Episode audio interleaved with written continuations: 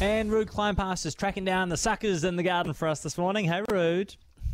Hi, hello. Good afternoon, Jack. Um, You love a sucker in the garden. Yeah, I do love suckers in the garden. That's right, exactly. Um, and and there's a couple of them that are constantly coming back on Talkback Radio, you know. And it's uh, and um, in, if you like, if, you, if I divide it north and south, it's in the North Island the passion vine hopper, and it's in the South Island the spittle bug.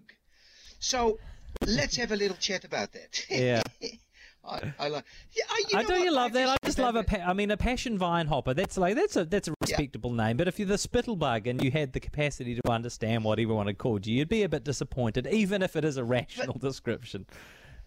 It is totally, but the coolest thing about those things is they have the very best uh, hiding strategy, uh, the best, the best hydrology strategy. They do all that sort of. They they got a very good, uh, good trick up their sleeves, which I really enjoy, and I love showing kids what lives in that little blitz of spittle thing, little green creature, which is of course the the, the the the larva, and and what all it does is it takes water out of the xylem, out of the stem of the plant and then it goes it does this thing with its its abdominal segments it contracts and expands very quickly like it's like a coffee frother milk frother machine Yeah. Like like on like on those little is it like is it like the ones on you know on the on the um Nespresso machines?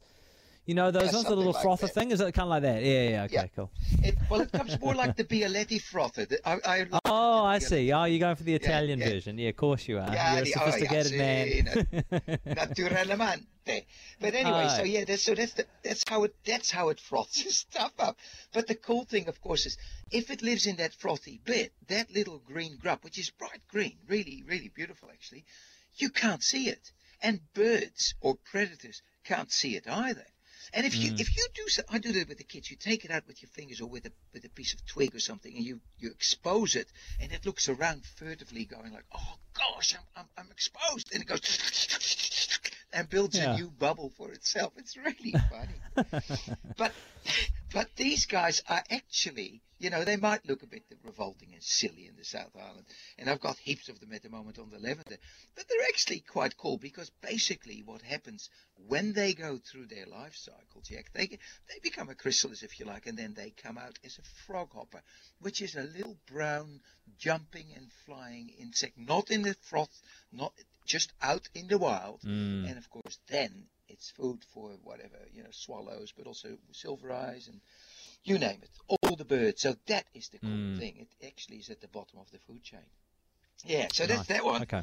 uh, so i don't think it needs controlling at all. Just just you can hose it off if you don't like the look of it but i think it's a Yeah. education tool Yeah. the passion vine hopper, however, is a little bit different. And of course, it's just coming out now. At the moment, the young ones are coming out of the eggs, and you see them in the tops of plants.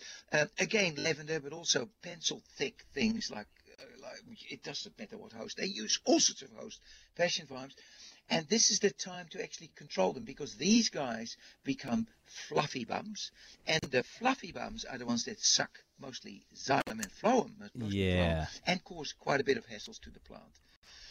But once they are large, you spray them, they're gone, mate. That's it. That they just jump out of the way of a droplet, and they are really hard to control with whatever you spray at them. But when they're really young now, you can actually do what I do is I go with an, an aerosol can in the still of the morning. And if I see a whole heap sitting together on the top of a plant, I put that little waft of aerosol can, simple raid or whatever, Mm, and they can't, they can't, they can't jump out of there. They, that's the end of them. right. Oh, that's good. Bad news for them. Stay but, safe, uh, Jack.